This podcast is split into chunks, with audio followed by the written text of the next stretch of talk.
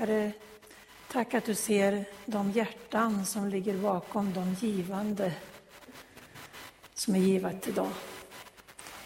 Herre, tack för att du tar emot det vi ger som vi har fått av dig en gång.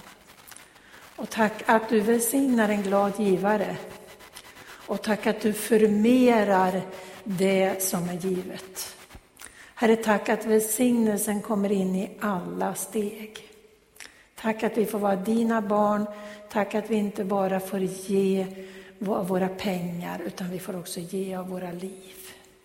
Amen.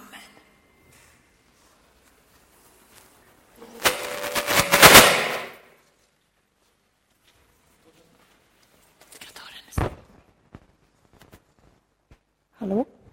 Blir det bättre med den? Hör ni mig? Och inte för mycket heller.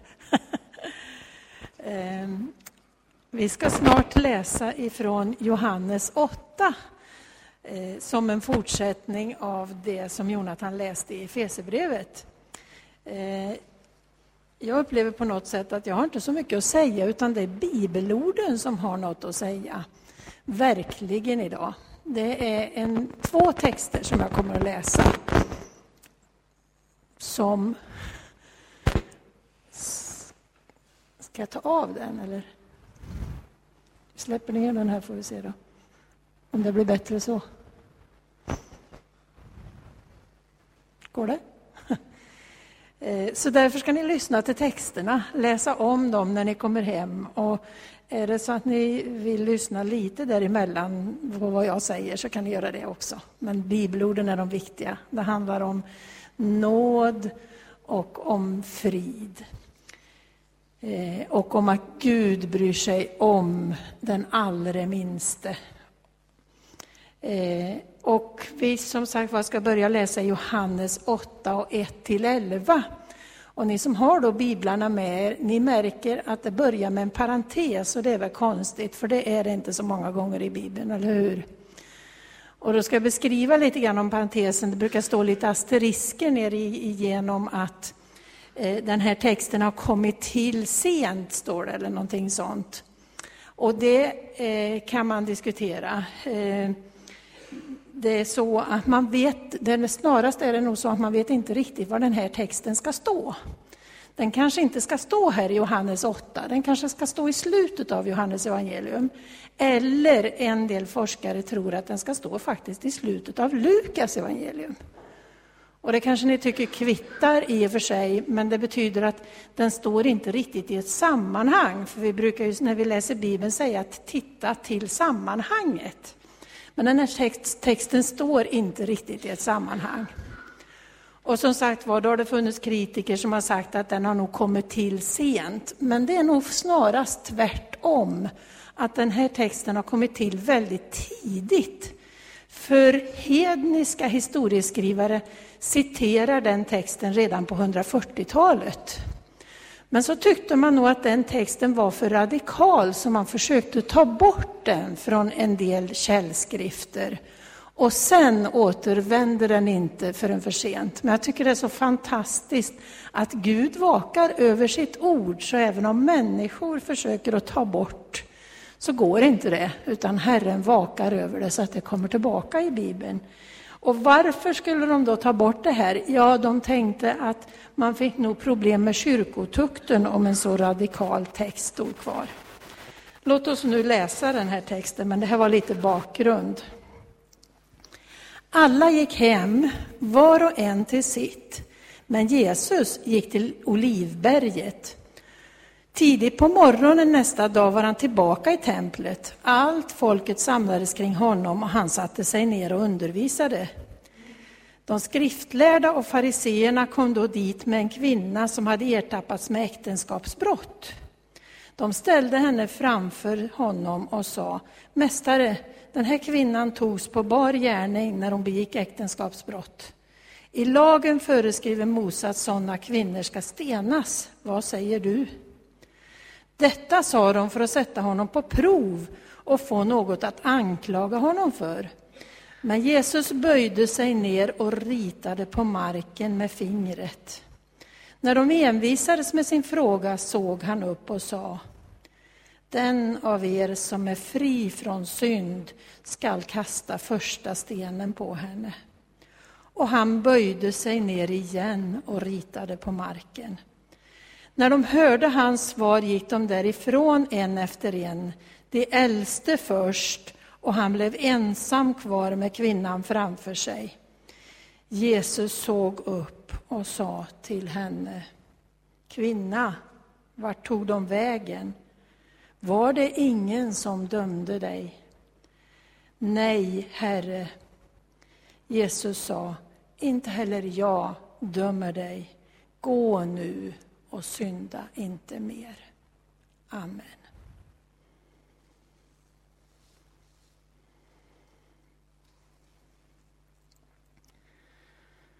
Det var en ganska traditionell situation. Det var vanligt att rabbi satt i templet och undervisade och det var vanligt att man kom med frågor till rabbi. Och rabbi satt ner i templet. Det var precis som det brukar med alla andra rabbi. Och där var Jesus och undervisade som en bland de andra egentligen. Eh, men det var lite speciellt med Jesus för han hade ju ingenstans att bo. Det eh, brukar man åtminstone i sånger tala om att han hade ingenstans att bo överhuvudtaget. Men han hade ju ändå ett barndomshem i Galileen. Men när han var i, i Judeen så eh, vittnar många texter om att han var i templet på dagarna och så gick han till Olivberget och sov på nätterna. Eh, så att det följde en rytm och han var på Olivberget på nätterna och gick sen tidigt till templet och undervisade. Och den här gången då när han undervisar då dyker det upp skriftlärda och fariseer. Och de här skriftlärda och fariseerna, det kunde vara så, de dök upp nu med en fråga. Men egentligen var det så, så läser vi senare i texten, att de skulle snärja honom. Men det var ganska vanligt att man dök upp med en fråga, att man fick ett gott råd inför en dom. Så själva formen var precis så som det brukade vara i judendomen. Men i fariseernas, eller fariseernas och de skriftlärdes hjärta så fanns det en baktanke. Nu ska vi snärja honom. Nu ska vi allt se till så att vi... Ja, de hade redan liksom sett segern, för de kunde inte tänka sig att han skulle komma ur det här läget utan att hamna fel, så att säga. Och då kan ni tänka er där i Jerusalem en morgon, då hade de alltså hittat en äktenskapsbryterska på bar gärning, står det.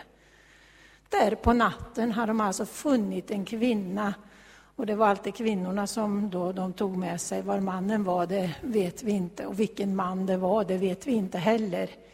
Men eh, eh troligen så är det en förlovad kvinna, en ganska ung kvinna. Därför att brottet för, för äktenskapsbrott när man var gift, det var strypning. Men om man var förlovad eller trolovad, som det står i Bibeln, under den tiden så var brottet stening. Och här läser vi ju att det handlar om stening. Så troligen var det en ganska ung förlovad kvinna som de har ertappat med en annan man här på natten och som de då kommer dragande med och nu tänkte de nu ska vi sätta åt Jesus. Så det var en dubbel agenda. Man gjorde som man brukade men man hade tillfället, tyckte man, i handen. Och eh, när de kommer fram då så händer också det som brukar hända. De hänvisar till Mose lag och säger att det står ju där precis hur det ska gå till. Den här kvinnan ska stenas. Och om Jesus hade sagt emot Mose lag, då hade de ju dömt honom för det. Om han hade följt Mose lag, ja då hade de ju dömt honom för det. Så att det, var liksom, det var en omöjlig situation egentligen. Vad hände då? Då, då står det att han böjde sig ner och skrev i sanden. Och det har ju många funderat på, vad skrev han i sanden? Vad höll han på med och vad hade det för syfte? Och någon teori är att han ritade en fisk i sanden. Jesus Kristus, Guds son, världens frälsare. Ehm, en del tror att han helt enkelt böjde sig ner och ritade i sanden för att vinna tid, för att tänka. Eh, en del eh, säger att domare eller andra rabbis hade för vana att skriva sitt domslut innan man berättade det. Att man liksom var eftertänksam, reflekterande, skrev domslutet innan man sa det. Och att han då på det sättet följde de vanliga rabbiernas, rabbiernas eh, vana att skriva ner sitt domslut. Och eftersom han inte hade någon annanstans att skriva så skrev han det i sanden. Åter andra de säger att eh, de menar att han citerar Jeremia 17 och 13 där det står att det som viker av liknar en skrift i sanden. Ty de har övergett Herren, källan med det friska vattnet. Och att han alltså böjde sig ner och skrev i sanden för att han såg att fariseerna och skriftlärde genom sitt lagparagrafrytteri hade vikit av från den levande vägen, källan. Vi vet inte, vi kan bara ana att det fanns ett djup i det Jesus gjorde. Hela tiden här hade ju de skriftlärda och fariseerna satt den här kvinnan som ett objekt. Hon var inget subjekt. Det var ointressant för dem vad som hände med henne. De skulle ju snärja Jesus. Det var subjektet i texten. Och I Jeremia 17 så står det om att man viker av. Om vi då tar och tittar lite på ett ord som kommer tillbaka två gånger i den här texten, synd, så står det först att den av er som är utan synd, han kastar första sten. Och sen i slutet av texten så står det att den samaritiska kvinnan, eller den här kvinnan, eh, fick tilltalet av Jesus att gå, men synda inte mer. Och det allra vanligaste ordet för synd i Nya testamentet, det är ett ord som heter hamartia. Det kanske ni inte blir gladare för att höra, men det betyder missa målet. Eller komma vid sidan om vägen. Och det var ju det det stod här i Jeremia 17, den som har vikit av från vägen. Missat målet. Och jag tycker det blir så starkt då när man tänker att fariseerna som har lagt hela sitt liv på att lära sig lagen och profeterna och älta och rabbla och kunna och var så trogna bibelordet hade missat målet, nämligen kärleken. Hade vikit av fast de hade lagt hela sin själ på att egentligen komma rätt. Och det hade vi också en bild i Paulus. Han hade ju ägnat hela sitt liv för att vara trogen judendomen. Och så mötte han Jesus eh, Eh, och hela hans liv blev förändrat. Han förstod att han hade missat målet trots att han hade lagt hela sin själ på att förstå skrifterna. Jag har gjort något farligt den här veckan. Jag har cyklat genom skogen fast det är älgjakt. Och då har jag tänkt på älgjägarna. Och jag har också förstått att det är mycket det där med att skjuta, skjuta älg, det är gemenskap och sånt också. Men så har de då kikarsikten för att de ska precis skjuta på rätt ställe. Man skjuter liksom inte bara på älgen i allmänhet, utan man skjuter på rätt ställe. Har jag rätt? Är det någon älgjägare här? Så har jag fått det förklarat för mig. Ehm, så, så då har man ett väldigt, väldigt... Och ju bättre kikarsikte man har, ju mer perfekt blir ju skottet. Och ju mer perfekt blir ju döden. Ehm, och då tänker jag så här att om kikarsiktet är felinställt, bara lite felinställt, så är det perfekt designat för den här felinställningen. Då skjuter den på precis samma fel ställe hela vägen. Eller hur? Därför att det siktar väldigt, väldigt exakt, men det siktar vid sidan om. I forskningen brukar man kalla det här för systemfel. Man har kanske inte kalibrerat mätaren, utan, men mätaren är det inget fel på, för den säger exakt samma sak varje gång, 3,72. Men problemet är att den står på 0,72 från början, så det är fel varje gång, men exakt lika mycket fel varje gång, lite vid sidan om. Och fariseerna de hade sitt kikarsikte väldigt, väldigt, väldigt exakt inställt mot lagen. Men de missade målet, för de hade det inställt mot gärningar istället för mot tillit för Herren. Och det känner jag är väldigt viktigt för mig. Har jag mitt kikarsikte inställt på tillit till Herren? Har jag kalibrerat mitt liv så att jag har rätt fokus? Så att jag inte hela tiden hamnar lite vid sidan om.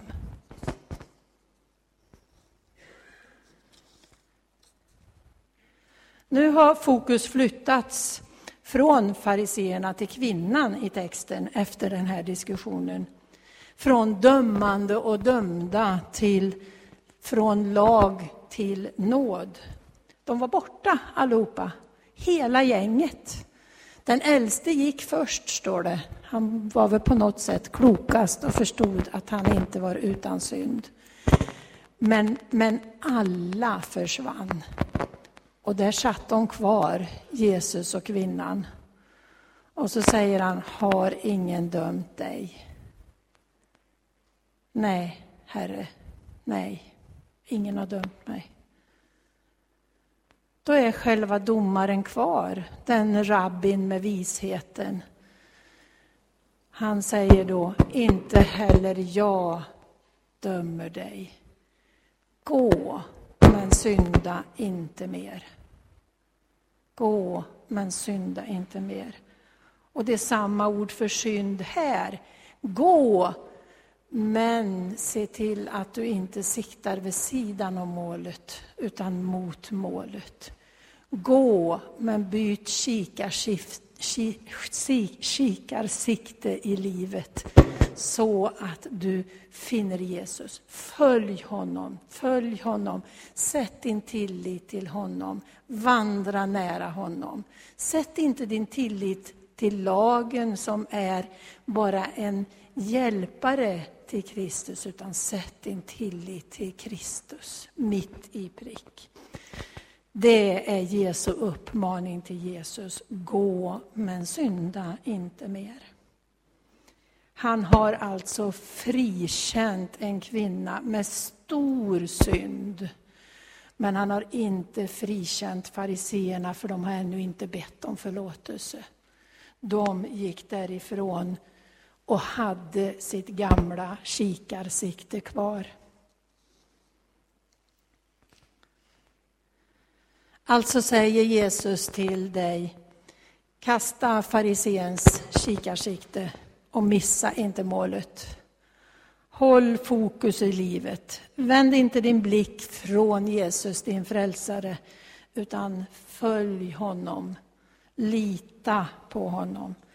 Skaffa inte den här tidsålderns kikarsikte heller med andlighet och eh, det som råder i den här tiden, utan håll blicken på honom. Gå, men synda inte mer. Vandra i Herren, ständigt bekännande att du klarar det inte själv, utan du behöver hans hjälp i ditt liv. Enda alternativet är den vägen, han som har dött för oss. Och det finns nåd utöver nåd. Det är inget bara lite grann, utan det är hur mycket nåd som helst. Men vi är också tillsagda att vi ska inte missbruka den nåden, för då missar vi målet. Vi ska inte skjuta i närheten, då blir älgen inte skjuten. Vi ska skjuta mitt i prick. Och det fina i det här, det hänger ju att gemenskapen med Jesus, det hänger ju inte på hur duktiga vi är, utan hur villiga vi är att vandra med honom. Och hur mycket vi än har misslyckats, så finns det Herre än en gång och det ska jag läsa om ur Jeremia 31. Jeremia 31 och 1 till 9. Så säger Herren, det folk som undkom svärdet fann nåd i öknen. Israel var på vandring för att finna ro. Ur fjärran uppenbarade sig Herren för dem. Med evig kärlek älskar jag dig. Därför har jag så länge visat dig godhet. Än en gång ska jag låta dig blomstra. Ja, du ska blomstra igen, jungfru Israel. Än en gång ska du stå smyckad med bjällror och träda in i glädjedansen. Än en gång ska du plantera vingårdar på Samariens höjder och de som planterar ska själva skörda frukten. Ja, det kommer en dag då väktarna ska ropa från Efraims berg, kom, låt oss vandra upp till Sion, till Herren vår Gud. Ty så säger Herren, jubla av fröjd över Jakob, ropa ut er glädje över det främsta bland folken. Låt lovsången ljuda, Herren har räddat sitt folk, de som är kvar i Israel. Ja, för dem från landet i norr samlar in från världens bortersta hörn. Bland dem finns blinda och halta, havande kvinnor och födande. I stora skaror skall de återvända hit. Gråtande kommer de, men jag tröstar dem och leder dem. På en jämn väg där de inte snavar för jag dem fram till strömmande vatten. Ty jag är er far för Israel. Efraim är min förstfödde son. Det här ordet får också vi ta till oss. Än en gång. Än en gång. Gud kommer än en gång. Hur misslyckade vi än känner oss, hur eländigt det är, så kommer Gud än en gång. Och du som inte känner dig misslyckad, det är faktiskt så. Han kommer till de misslyckade än en gång. Än en gång ska du blomstra. Du som är på ålderns höst och tycker att det mesta blev misslyckat, än en gång ska du blomstra. Än en gång ska du träda ut i glädjedansen som du gjorde när du var ung. Än en gång ska du få vara med i uppdraget att plantera vingårdar. Än en gång, Gud har utvalt dig. Han har utvalt blinda, stod det, halta, havande, födande, sörjande. Ja, allt det som i världens ögon inte är så mycket att räkna med, det har han utvalt. Han har utvalt dig och du duger. Till sist här innan vi tittar på ett bildspel som är slutet av predikan ska jag berätta om Amy Nordström. Kanske någon av er har läst om henne i Dagen i en dödsruna den 8 september. Hon blev nio år.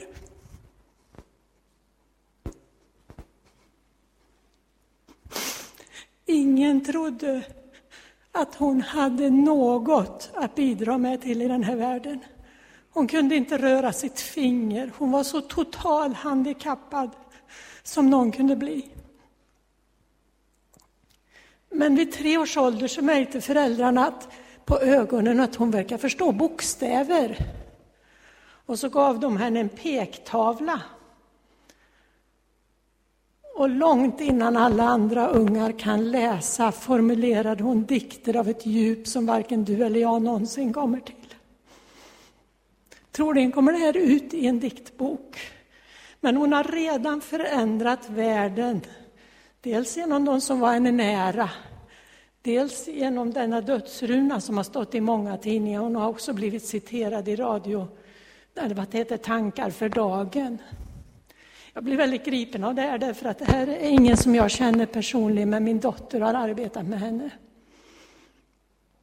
Nio år, fullständigt handikappad, men har givit ett bidrag, det hon hade, till oss om vem Gud är och vad det betyder att ha andliga upplevelser varje dag. En mystisk upplevelse varje dag är den påtor jag behöver, säger hon och citerar till kaffepåtor.